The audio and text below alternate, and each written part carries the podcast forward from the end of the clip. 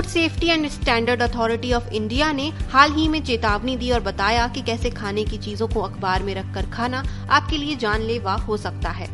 खाने की चीज़ें जैसे पकौड़े, पूरी और पराठे तेल में बनाए जाते हैं और इन पर आसानी से अखबार की इंक चिपक जाती है और आपके शरीर के अंदर चली जाती है।